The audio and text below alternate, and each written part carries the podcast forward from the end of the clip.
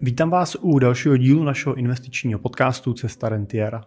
Dneska bych se chtěl podívat na jeden z dotazů, který mi přišel, konkrétně eh, přišel od eh, Martina a týká se eh, třech otázek a to je výběr investiční platformy z pohledu jednoduchosti a z pohledu možnosti třeba využívat pravidelný pokyny pro nákupy, Druhá otázka se týká bezpečnosti investičních platform a to, jestli má smysl diverzifikovat mezi platformama ty svoje investice. A třetí otázka se týká dědické daně ve Spojených státech, protože ta je samozřejmě, no měla by být důležitým bodem, který zvážit při investici do konkrétních akcí, z pohledu právě toho, co se stane, když já tady nebudu a budou muset moji, dědice, moji dědicové zaplatit. Moje jméno je Jiří Cimpel a jsem privátní investiční poradce a wealth manager v Cimpel a partneři, kde našim klientům pomáháme na jejich cestě k rentě, no a pak jim taky tu rentu pomáháme čerpat a, a spravovat tak, aby jim nikdy nedošla. Tak pojďme si vzít ty otázky jednu po druhé. Tak první ta otázka, tady přečtu, je, jakou investiční platformu používáte nebo třeba doporučíte na pravidelné automatické nákupy ETF nebo akcí. No a Martin tam píše, že on osobně používá Patry, přes kterou nakupuje některé základní indexy, S&P 500, MSCI World nebo Nasdaq a na akcie potom pravidelný žádný systém nákupu nenašel, takže nakupuje ručně na různých platformách. Tak, co se týče platform, které my používáme, tak my pracujeme s takzvanýma B2B platformama, to znamená platformama, které nejsou určený většinou pro úplně koncového zákazníka, ale eh, jsou určený pro tu spolupráci klient a poradce, to znamená, že ta platforma vlastně primárně je obsluhovaná vlastně poradcem a má nastavený mechanizmy na to, aby ten poradce mohl připravovat v té platformě třeba konkrétní pokyny, mohl tam zpravovat nastavení nějakých poplatků, mohl připravovat instrukce k výběru, mohl z ní generovat reporty a tak dál. A Zároveň je stavěná na to, že klient má kontrolu nad tím svým portfoliem tím, že ty pokyny autorizuje. Jo, protože my pracujeme v režimu poradenským, ne v režimu asset manažerským, eh, což je zároveň něco, co vlastně eh, velké části našich klientů vyhovuje, že mají kontrolu nad tím, co se v rámci toho jejich portfolia děje. Jsou ty, kdo odsouhlasují vlastně případné změny, úpravy, musí o tom být informovaný, nemůžou ty věci probíhat bez jejich vlastně autorizace, takže vlastně je to tak, že my ten pokyn připravíme a ten klient je o něm informovaný, vysvětlíme si, proč a co doporučujeme udělat a nás následně ho klient vlastně ze svýho přístupu, buď přes eh, webový rozhraní, přes mobilní aplikaci, nebo samozřejmě pokud mu to vyhovuje, je konzervativní, tak může ho potvrzovat i písemnou formou, tak ho vlastně autorizuje, potvrdí a teprve na základě toho ten pokyn eh, v rámci té platformy vlastně je vykonaný a probíhá. Tak eh, to samozřejmě je něco, co nepotřebujete v tom klasickém segmentu, to znamená v takovém tom segmentu B2C, to znamená, kdy ta platforma pracuje přímo s tím koncovým uživatelem, ten klient je sám, kdo si vlastně to svoje portfolio eh, spravuje a řídí. Eh, takže tím jenom chci říct, že samozřejmě ty B2B, ty poradenské platformy umí trošičku jiné věci než ty klasické klientský. A tím pádem samozřejmě věci jako třeba pravidelné nákupy do ETF eh, fondů eh, jsou v těch našich platformách naprosto automatickou přirozenou součástí. Stejně jako ty naše platformy umí věci jako třeba nejenom pravidelné nákupy, ale umí taky pravidelné prodeje, pravidelné odkupy eh, s výběrem třeba té hotovosti potom, to typicky používá třeba při čerpání renty nebo při výběru nějakých průběžných dividend, který do toho portfolia přichází. Na těch platformách eh, B2C eh, není úplně automatické to, že ty pravidelné nákupy můžete v tom eh, účtu dělat a není to úplně jako běžný. Ten základní důvod je to, že když investujete do ETF fondů, tak vlastně investujete do akcí. Ty ETF fondy, ty ETF se nakupují jako akcie těchto nástrojů, těchto fondů.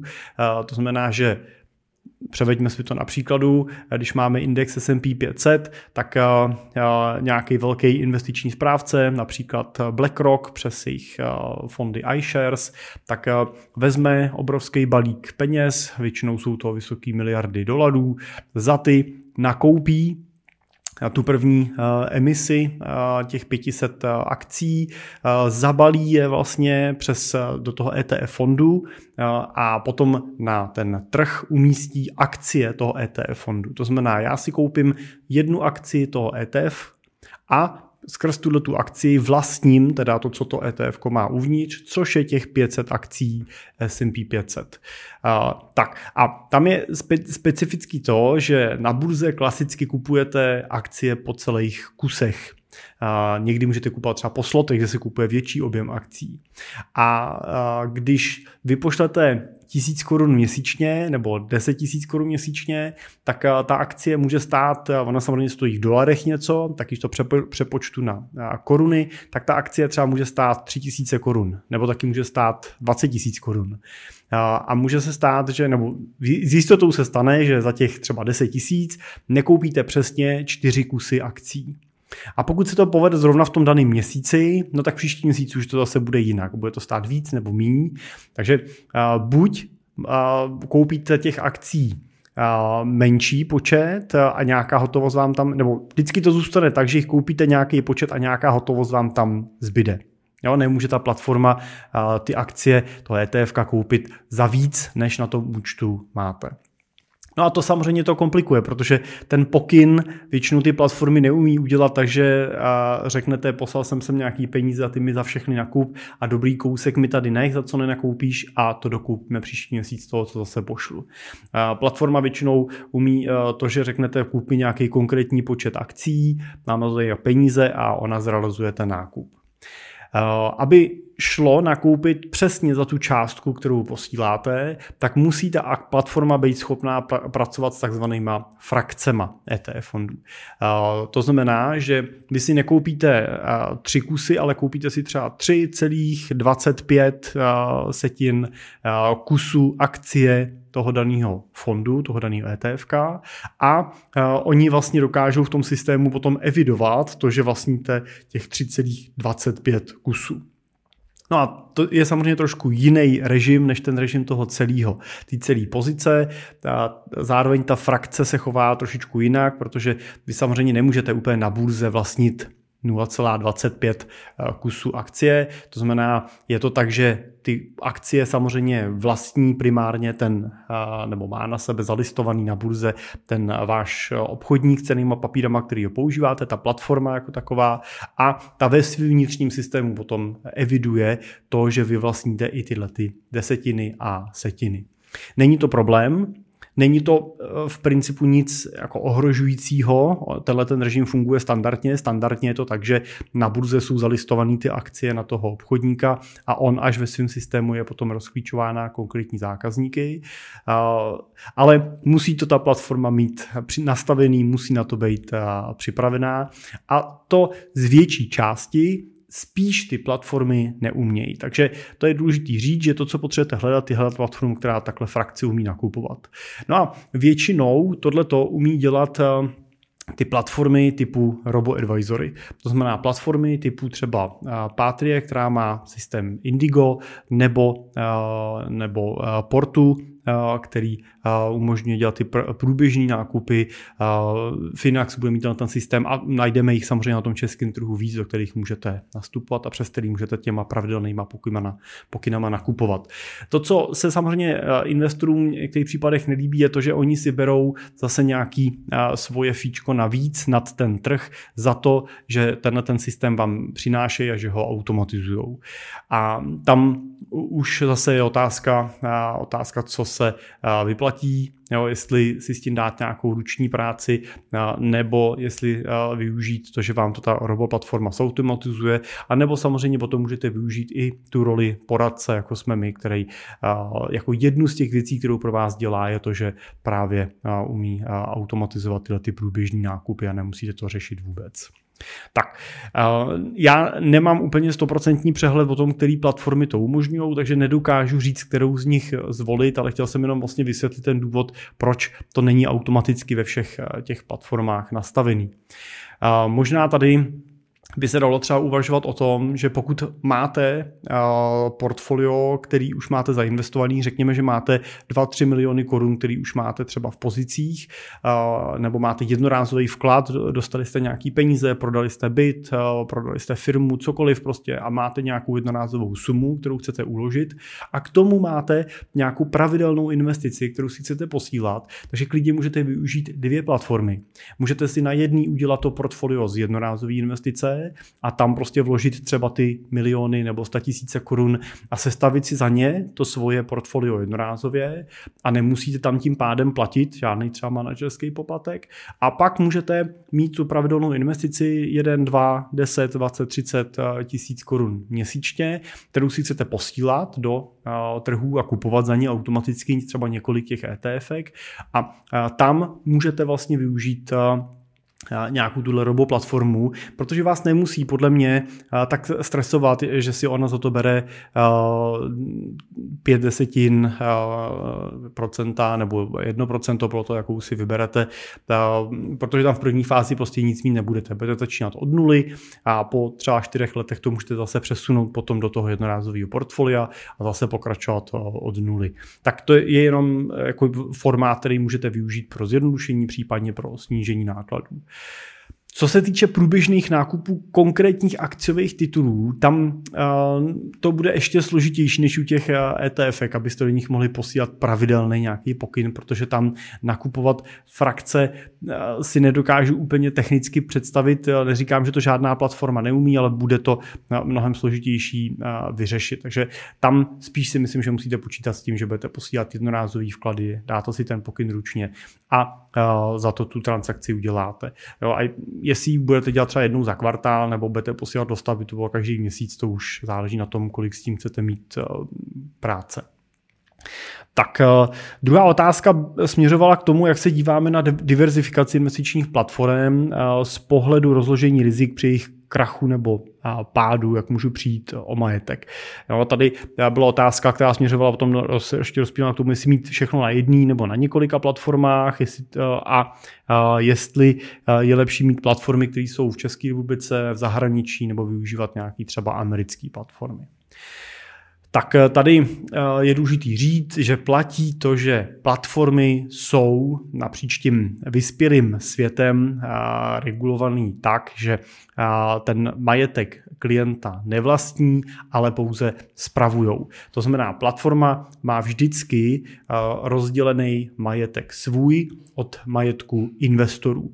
To znamená, pokud dojde k tomu, že ta platforma zkrachuje, protože prostě jí nevychází dobře její business model, tak dochází k tomu, že přichází likvidátor, je povolaný tím regulátorem, nějakou tou národní bankou, ta si na to dohlíží, ten likvidátor vlastně si likviduje majetek té platformy jako takovej a zároveň vlastně vrací zpátky peníze investorům, který mají na investičních účtech tímhletím eh, způsobem by mělo být vlastně eh, zamezeno tomu riziku, že dojde k nějakému vlastně eh, k nějakému, nějaký finanční ztrátě, že ty investoři přijdou o peníze.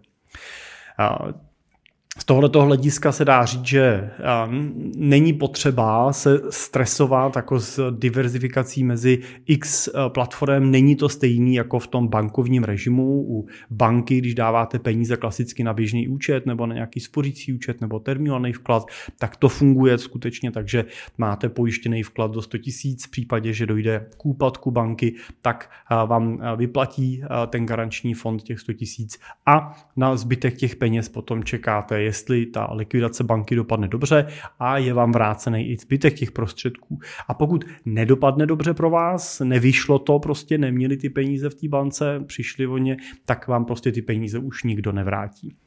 U těch platform investičních to ale funguje jinak, tam skutečně je ten režim oddělení toho majetku a tím pádem ten garanční fond neplní tenhle ten základní princip, neměl by být vlastně v principu potřeba, protože se prostě pouze přerozdělí zpátky ty peníze, které tam mají investoři odděleně od peněz platformy.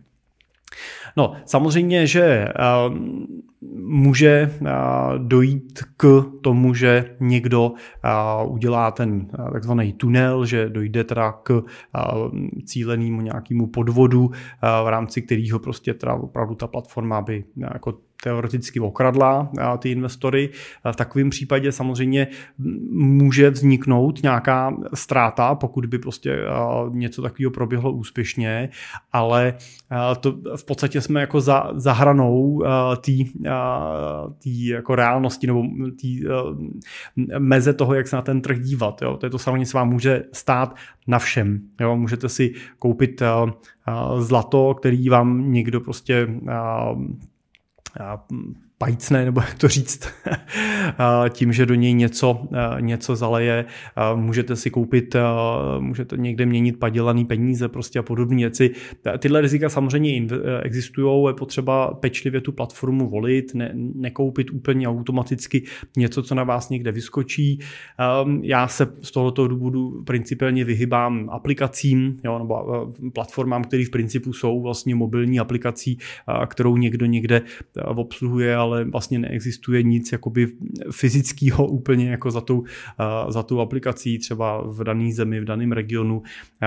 My pracujeme prostě s platformami, které mají historii, který známe, známe i osobně tu platformu, když to řeknu, jako viděli jsme ten tým, viděli jsme ty lidi, hlídáme si samozřejmě jejich hospodářský výsledky, hlídáme si ty peníze, zajímá nás samozřejmě, kdo tu platformou stojí.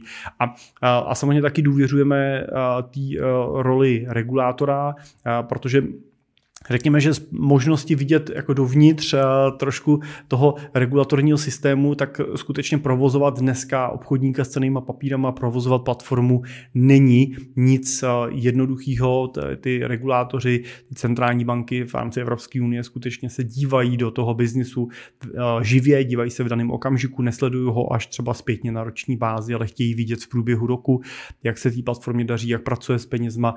Ta platforma musí mít nějaký svůj depozitář, to znamená má tam ještě jako pojistku banku, do který se posílají ty peníze a na, posílají se na účty, ke kterým nemá ten obchodník cenýma papírama přímý přístup, může je pouze obsluhovat těma pokynama. Takže si myslím, že těch kontrolních mechanismů, těch bezpečnostních prvků je tam tolik, že to riziko, že přijdete o peníze na investiční platformě a teď samozřejmě se nebavme o tom, že o ně přijdete vlivem vašeho špatného investičního rozhodnutí, ale že byste o ně přišli, protože platforma zkrachuje, tak tohle riziko je z toho mého pohledu minimální a pro většinu investorů akceptovatelný je, to můžeme se vlastně bavit o principu toho, že můžete řešit, jestli na dovolenou letíte letadlem a nebo jedete autem. Jo, v letadle pravděpodobnost toho, že letadlo spadne, je mnoho, mnoho, mnoho násobně nižší, než to, že jedete autem, ale samozřejmě i v tom letadle postupují nějaký riziko, že se něco, něco může stát, ale to riziko je, je vlastně riziko, který je jako přijatelný z pohledu nějaký bezpečnosti, protože přesně těch kontrolních mechanismů probíhá mnoho a násobně víc, než když jedu tím autem. Tak, takhle bych asi přirovnal tu bezpečnost peněz na platformě. Pokud samozřejmě chcete mít eh, jistotu, tak eh, mít dvě platformy není nijak eh, jako špatně, ani se to dneska nějak zásadně neprodražuje, ale neřešil bych to v případě, že máte miliony korun nebo tisíce korun, uvažoval bych nad tím rozložením mezi více platform kvůli snížení rizika v případě, že máte desítky milionů korun a víc. Tam samozřejmě může mít vliv i to, že kdyby se nedej bože něco z jednou stalo, tak než se vypořádají peníze, mám je k dispozici na druhé platformě. Jo, takže to, to může být samozřejmě nějakým plusem, který hraje pro to, že nemáte na jednom místě. Ale ani v těch větších objemech bych se neobával, pokud máte rozumně bezpečně zvolenou platformu, že by se mělo něco stát. To, co se děje v případě, že se platformě úplně nedaří ten její biznis, anebo se jí daří hodně, je to, že přijde jiná platforma a ta ji koupí a pokračuje v tom biznisu dál. To, to je jako věc, která samozřejmě se v tom světě děje a dít určitě bude a to pro vás není žádná tragédie, nic se tím nemění. Pokud by ta nová platforma postupem času měnila ten business model, který už vám nevyhovuje, tak prostě přesunete ty prostředky na platformu jinou, ale to asi nebyla ta otázka. Tak eh, no a co se týče toho třetího tématu, je to je dědická daň ve Spojených státech, tak já nepůjdu tolik do hloubky, protože na to můžete najít, eh, najít eh, v předchozích dílech našeho podcastu informace, kde jsme rozebírali tohleto téma víc do hloubky, ale pokusím se odpovědět na ty otázky, které tady byly celkem konkrétní. A to bylo, jak poznám, že ten cený papír eh, podléhá eh, v případě mého umrtí eh, americké dědické daní. Tak poznáte to velmi jednoduše a to je to, že podle toho ISINu.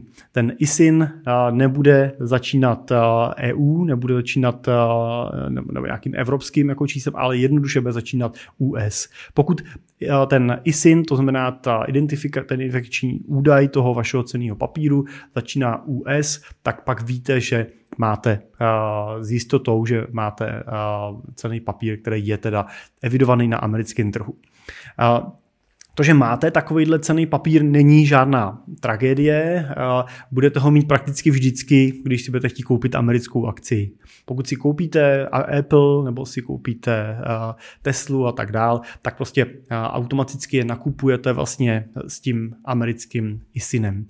Dokonce i když tu, tu akci, a to byl druhý dotaz, pokud tu akci koupím na evropské burze a koupím, protože samozřejmě některé ty americké akcie jsou obchodované i na evropských burzách, tak ji automaticky zase pořád kupuju americkou akci, kupuji s americkým ISINem.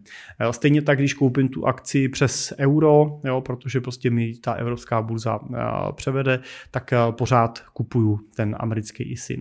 Sledujte to, jestli máte US u toho ISINu, pokud ano, tak je to americká akcie.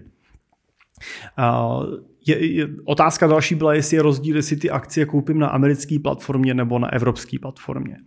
Uh, Americká platforma má samozřejmě svoje specifika a není úplně automaticky jednoduchý jí uh, využít. Je vlastně nějaká snaha rozdělovat ten investiční svět uh, americký a evropský. Tím důvodem toho, proč se ten svět takhle je snaha rozdělit, jsou čistě vlastně ochrana před praní špinavých peněz. To je prostě historicky byly kauzy, kdy američani posílali peníze do Švýcarska, Švýcarsko nekomunikovalo s americkým regulátorem a docházelo teda tam k ukládání výnosů, které nebyly eh, daněný třeba tím americkým regulátorem.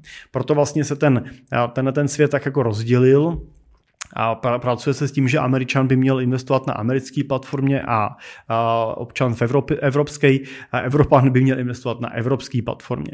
To neznamená, že nemůže Američan investovat do evropských aktiv a Evropan do amerických aktiv, ale měl by to dělat přes platformu, která je vlastně dohlížená, regulovaná tím místním regulátorem.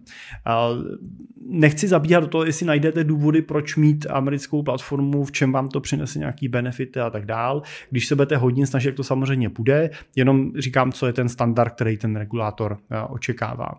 My pracujeme v principu s tím, že pracujeme na těchto těch platformách a zároveň ale to taky znamená, že i jako Evropan můžeme mít nějaký platformy amerického standardu, protože třeba největší internetový obchodník s cenými papírama Interactive Brokers je americká platforma, je dokonce veřejně obchodovaná, znamená, můžete si její akcie koupit na burze, což přináší nějakou větší jistotu z pohledu její budoucnosti nebo z pohledu toho vhledu do jejího hospodaření a tak dále, není privátně vlastněná. A tuhle platformu. Vy můžete samozřejmě si do ní investovat s různýma cestama, no ale ta nejjednodušší je, že si ji otevřete v rámci Evropské unie, kde má ten vytvořenou vlastně dceru, ta americká matka, která je v Irsku, nebo zatím ještě i v Maďarsku, do budoucna asi hlavně teda v Irsku, pro Angli- Anglii má samozřejmě tu londýnskou a vy můžete vlastně jednoduše vlastně mít americky vlastněnou platformu na evropský půdě, která podléhá všem evropským vlastně regulím, nebudete mít žádný problém, prostě daňově bude všechno fungovat smysluplně a, a může, jo, nebude s váma diskutovat americký regulátor, ale evropský regulátor nebo evropský finanční, nebo tady český, když budete v České republice, že, český finanční úřad a tak dále. Takže to je asi cesta, kterou jako cesta, řekněme, nejmenšího odporu, to, že prostě použijete tu platformu evropskou. Jestli bude ta platforma česká, nebo bude slovenská, nebo bude lucemburská, nebo bude irská, to, to už je spíš ohledně toho, co ta platforma umí a co vám přináší. Myslím si, že ve všech těch jurisdikcích se pohybujeme na evropském trhu, na úrovni Evropské unie, kde ty platformy prostě splňují stejný principiální regule a ne, neliší se mezi sebou nějak uh, zásadně, diametrálně z pohledu regulatorního. Z pohledu technického můžete vidět samozřejmě veliký rozdíly mezi těma platformama. A tam už ale neplatí to, že by lucemburská platforma na tom byla technicky líp než uh, platforma třeba uh, slovenská nebo rakouská nebo ta irská. Naopak občas bývají ty lucemburské platformy víc jako konzervativní, víc takový zakopaný v nějakých starých systémech uh, fungování, který eh, dokážou třeba ty eh, jiný, třeba novější platformy už eh, dávno překonat a přinést třeba větší míru flexibility. Takže to není to prostě tak, že byste měli vybírat přímo podle jurisdikce, ale spíš podle toho, co vám ta platforma nabízí. Vrátím se ještě k té dědické daní. Takže dědická daň se vás týká, oni nechci zabývat do těch čísel, protože se různě měnějí, ale platí to, že má, mají Spojené státy různé limity. Ty jsou od desítek tisíc do milionů dolarů, který v té pozici máte nakoup, nebo v celkově máte v těch pozicích těch amerických ISINů nakoupený. A skutečně platí to, že když přesáhnete určitý limit, tak se na vás ta dědická daň vztahuje. Ten limit je eh, spíš eh, potom od eh, milionů korun, který v těch pozicích máte, znamená pokud máte nakoupeno za desítky tisíc nějaký akcie, nebo jsou to nižší stovky tisíc, a mají ty americké ISINy, tak to nemusíte řešit, nemusíte se s tím stresovat. Pokud máte americké akcie v milionech nebo desítkách milionů, tam už samozřejmě je potřeba zvážit ty případné dopady. Jak to pak funguje? No, eh, ono to funguje zatím eh, tak jako volně. Jo. Zatím jsem neměl možnost se úplně dostat ke praktickému příkladu, kdyby skutečně třeba pro investora eh, vlastnící americký, vlastnícího americké akcie na třeba evropské platformě a zemřel by ten investor, takže by ten regulátor přímo šel po těch, po těch dědicích a chtěl teda po platformě, aby nejdřív doložila, že, nebo doložil ten dědic, že vypořádal veškerý závazky vůči tomu americkému daňovému úřadu, ale to, že jsem se s tím nesetkal, neznamená, že to buď už neprobíhá, mohl jsem se s tím jenom nesetkat, anebo že to ten regulátor nemůže udělat. A to je důležité, že to udělat může.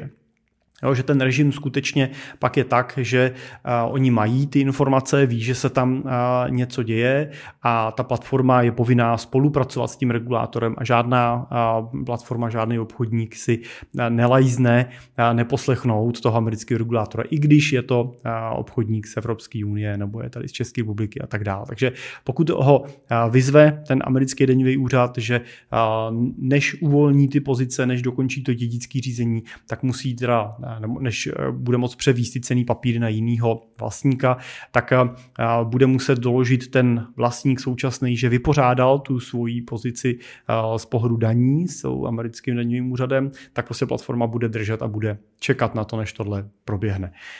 Je lepší radši počítat s tím černým scénářem, že tahle situace nastane, než být potom zaskočený. Respektive vy už zaskočený nebudete, ale než dostat do této situace ty dědice.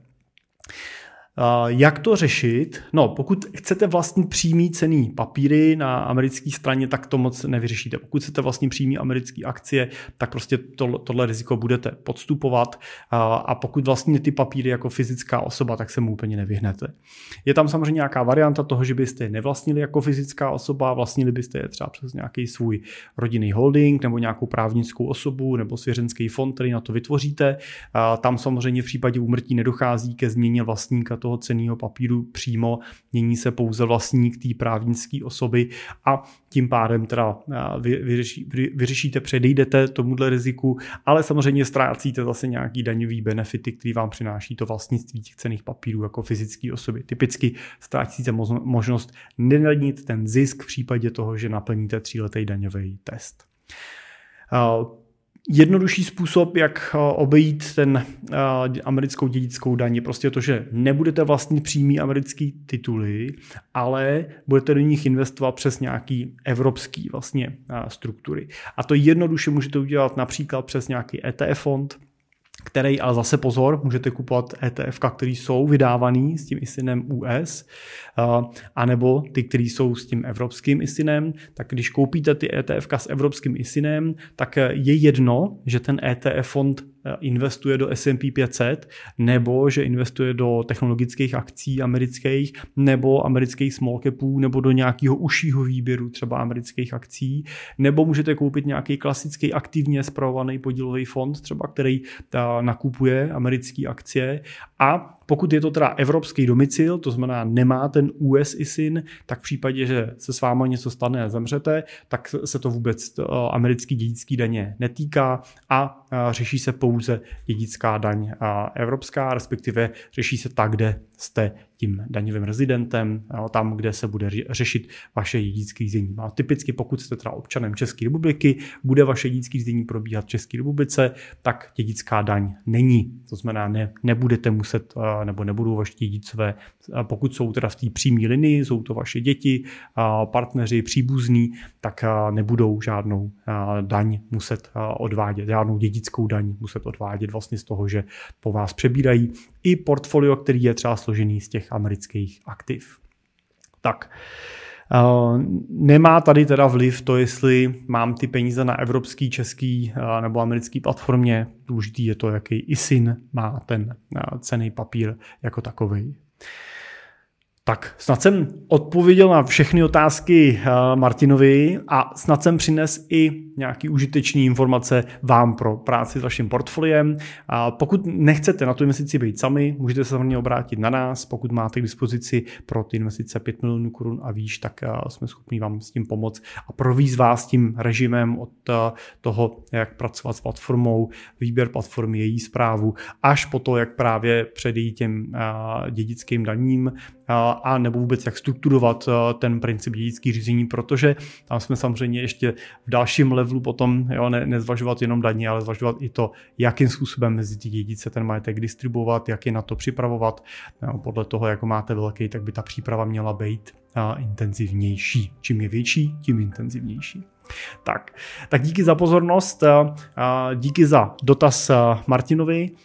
Pokud máte nějaké specifické otázky, taky, které by mohly být zajímavé pro další posluchače, neváhejte mi je poslat, já se tím rád budu v některém z vašich dílů zabývat.